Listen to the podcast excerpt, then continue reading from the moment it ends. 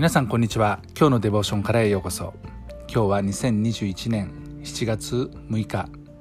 今日の聖書箇所はヘブル人への手紙3章13節から14節。今日のデボーションタイトルは日々の励まし合いです。それでは聖書箇所をお読みいたします。あなた方の中に罪の惑わしに陥って心をかたくなにするものがないように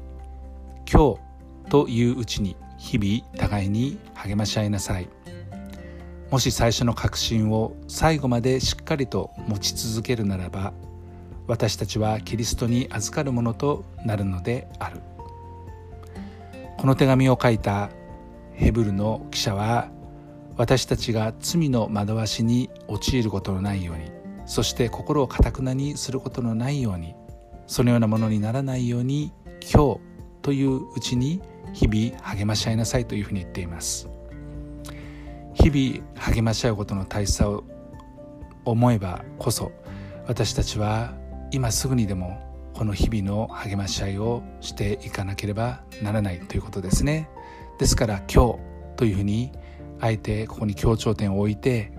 今日からお互いに励まし合うことをしていきなさいというふうに言っています。この1年半私たちはコロナウイルスの感染拡大の影響を受けて日曜日教会に集まることを長らくやめてしまってきていました。実際顔と顔を突き合わせて集まることはできないため、まあ、安全対策として私たちはオンラインつまりえー、YouTube などを使ってですねそこで、えー、礼拝を共に守るというスタイルをとってきたわけです。そしてちょうどその頃出てきた Zoom というアプリがありますけれどもそれを用いて私たちは定期的に連絡を取り合ったりまたは少人数でしたら許されるということで個人的に会ったりしてお互いに励まし合うことに努めてきたというふうに思います。まあなかなか日々とまではいかなくても週1回くらいはですね会うことってとても大切なことです。なぜならば私たちが励まし合いをしないと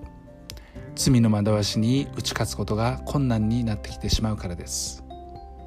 そして私たちはこの神の言葉に触れながらお互いに支え合い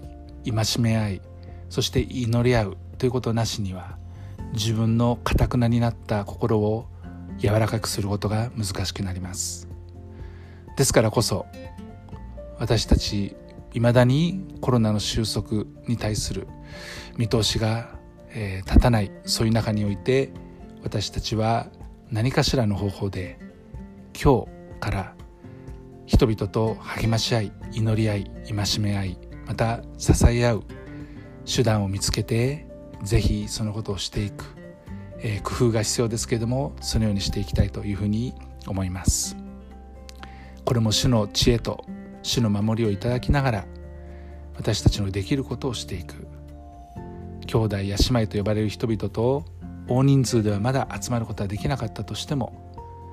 少ない人数でありながら教会に来たいという方々のために門戸を開いて個人的にでも構わないと思います。共に礼拝しまた交わりをする時間を持っていきたい。そしてお互いに励まし合っていきたい。というふうに思います。愛する天のお父様あなたはあなたを必要としそしてお互いを必要とする者たちを助けてくださるお方です。どうか今日もまた今週もお互いに励まし合う時間を備えてください。主イエス・キリストの皆によってアーメン。今日も皆さんの歩みの上に神様の豊かな祝福がありますように。